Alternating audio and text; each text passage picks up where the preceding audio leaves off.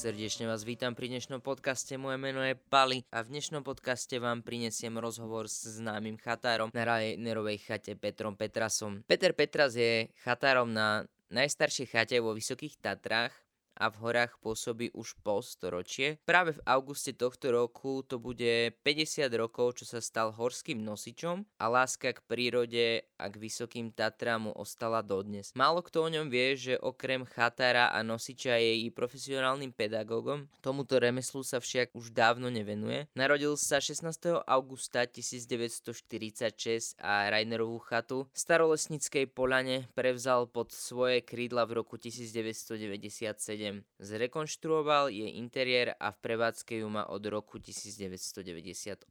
O rok neskôr na Sviatok troch kráľov tu prvýkrát postavil aj ľadový Betlehem, ktorý odvtedy každú zimu doplňa atmosféru tej najmenšej tatranskej chatky. V tomto roku si Rainerová chata vo Vysokých Tatrách pripomína významné jubilea. Aké to sú, si povieme. E, tohto roku vyhlásil Rainerov rok e, Peter Petras, čiže bude si totiž totiž pripomínať 180. výročie podpísania zmluvy medzi Čákym a Rainerom o prenajme starého Smokovca, potom bude 150. výročie postavenia chaty, potom bude 15. výročie otvorenia chaty. No a také moje súkromné jubileum bude v lete, je to 50 rokov, čo som prišiel do Tatier a začal nosiť. Ďalšia otázka na Petra. Petra sa bola, čo všetko postretlo Rainerovú chatu počas tých 150 rokov jej existencie. Mala takú pohnutú históriu, v roku 1863 ju postavili,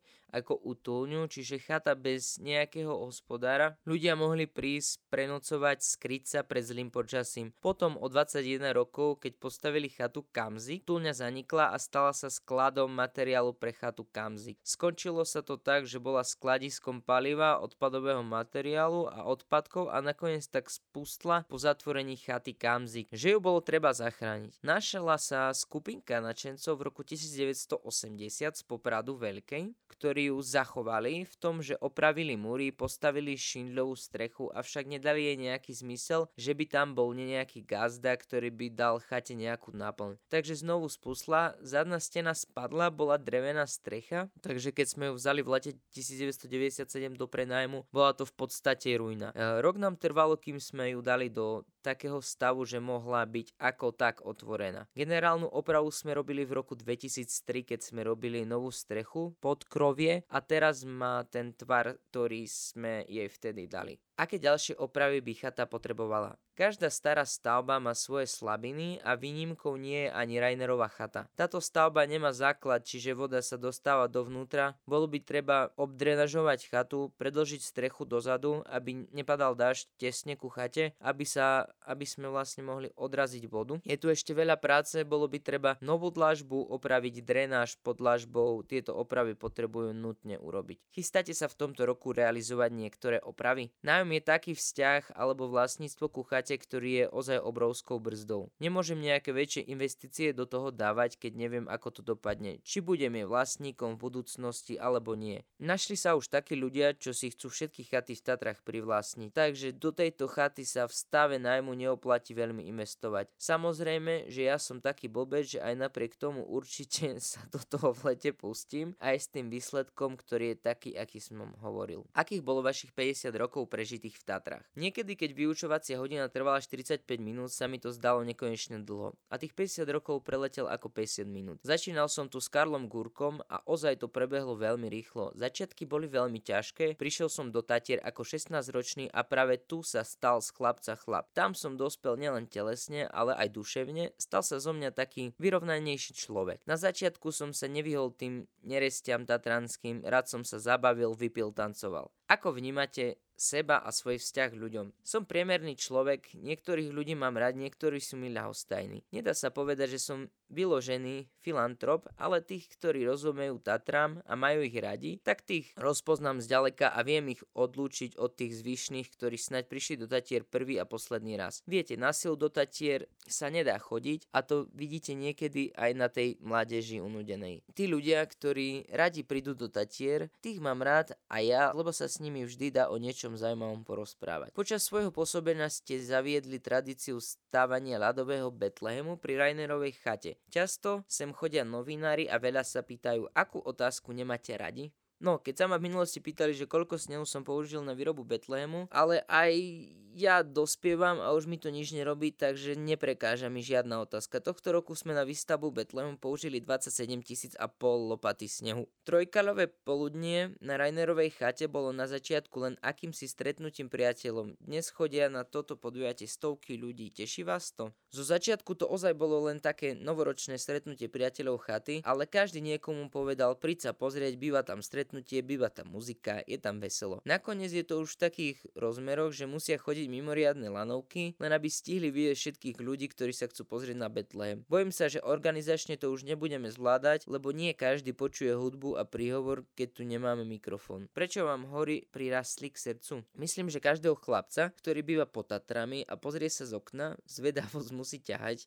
do tých Tatier. Pre mňa sa vlastne Tatry stali môjho života takým pevným bodom, keď som ich videl ráno som vedel, že som doma a že Tatry na mňa čakajú a nikdy nesklamú, keď do nich prídem. Skúste opísať nejakú príhodu z Tatier, ktorá vo vás asi najviac zanechala dojem. Mám veľmi veľa tých príhod a dá sa povedať, že každá túra v Tatrách bola zaujímavou z hľadiska počasia, ťažkosti, výnažky alebo nejakej príhody keď bolo treba pomôcť inému človeku. Počas túry stereochaty v roku 1994, keď som išiel dole po tme, svietil som si baterkou, som zbadal pod chodníkom zraneného človeka, ktorého som predtým stretol, keď som išiel na Terryho chatu.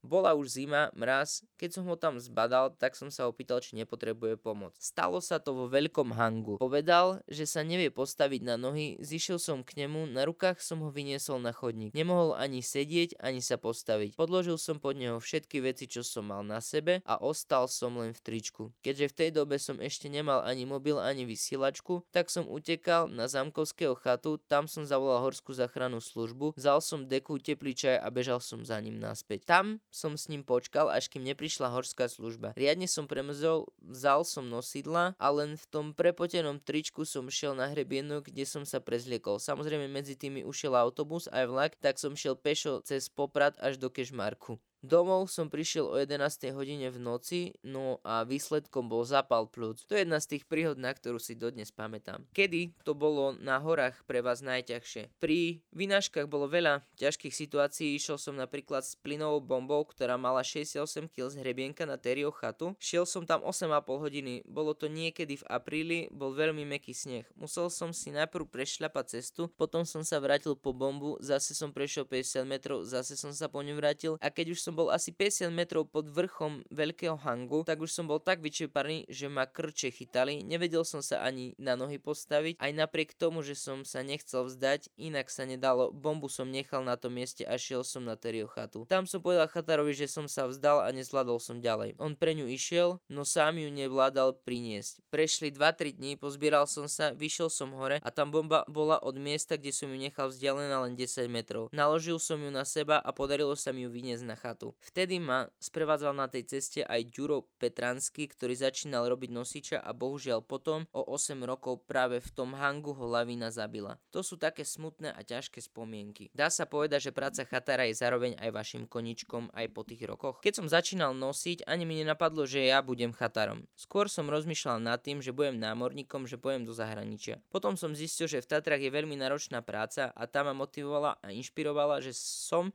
sa vždy snažil prekonať sám seba.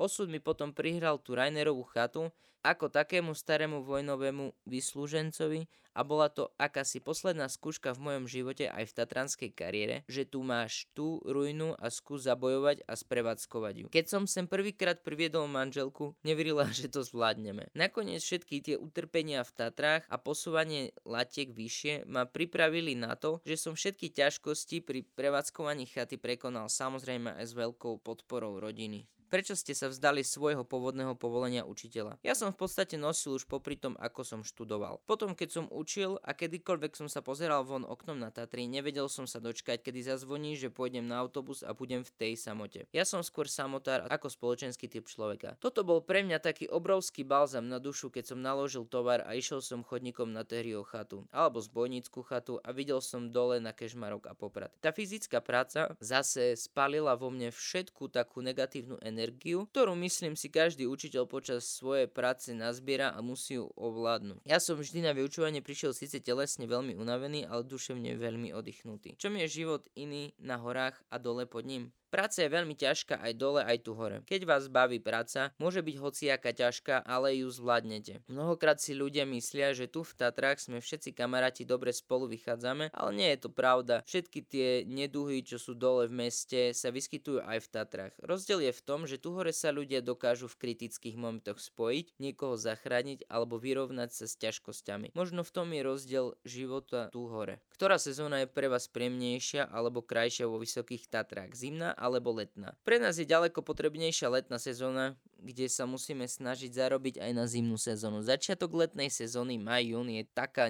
najpríjemnejšia časť roka, ktorú mám najradšej. Vtedy sa Tatry zelenajú, znova ožívajú, prebudzajú sa z toho zimného sna. Avšak vôbec nevylučujem aj krásu zimných Tatier. Aj v tomto období si nájdem nejakú radosť, staviam Betlehem, začal som robiť ďalšiu snežnú sochu. Máte ešte nejaký nesplnený sen? Čo sa Tatier týka, mám splnené všetky sny. Mimo Tatier by som povedal, aby sme boli všetci, moja rodina, moje vnúčata zdraví, aby bol pokoj v rodine. Najmä nechcem, aby som aspoň tak dobre prežíval svojou rodinou aj so svojimi vnúčatami ako doteraz. Čo robia vaše deti? Majú oni rady hory? Tá chata je taký rodinný podnik. Chodíme s manželkou, ktorá je tiež na dôchodku, pomáhať synovi, ktorý to tu vlastne prevzal po mne. Ja som rád, pretože tak ako som ja prevzal prácu nosiča po bratoch Jožovi a Ivanovi, on ju prevzal po mne. Čo by ste odporúčili ľuďom, ktorí sú vo vašom veku a strácajú chuť do života? Môj prechod z práce do dôchodku bol taký plynulý, že som si to ani neuvedomil. Ja som aj popri svojej základnej práci, čo bolo učenie, chodil nosiť do Tatier. Ja to hovorím tak, že pracoval som ako učiteľ, ale živil som sa ako nosič. Keď som šiel do dôchodku, nepocítil som veľký rozdiel, lebo jediné, čo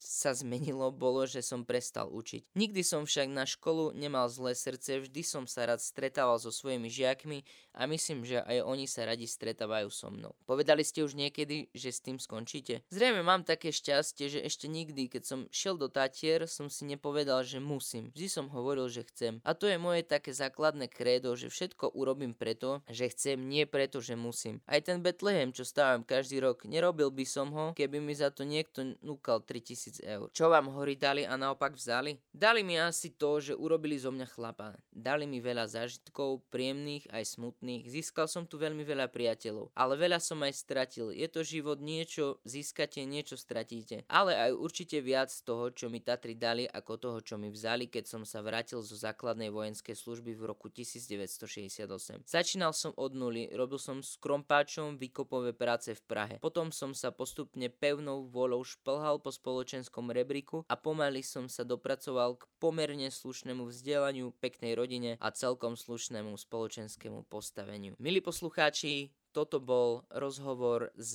veľmi známym chaterom Rainerovej chaty Petrom Petrasom. Ja vám srdečne ďakujem za to, že ste tento podcast počúvali a dúfam, že sa vidíme pri ďalších podcastoch.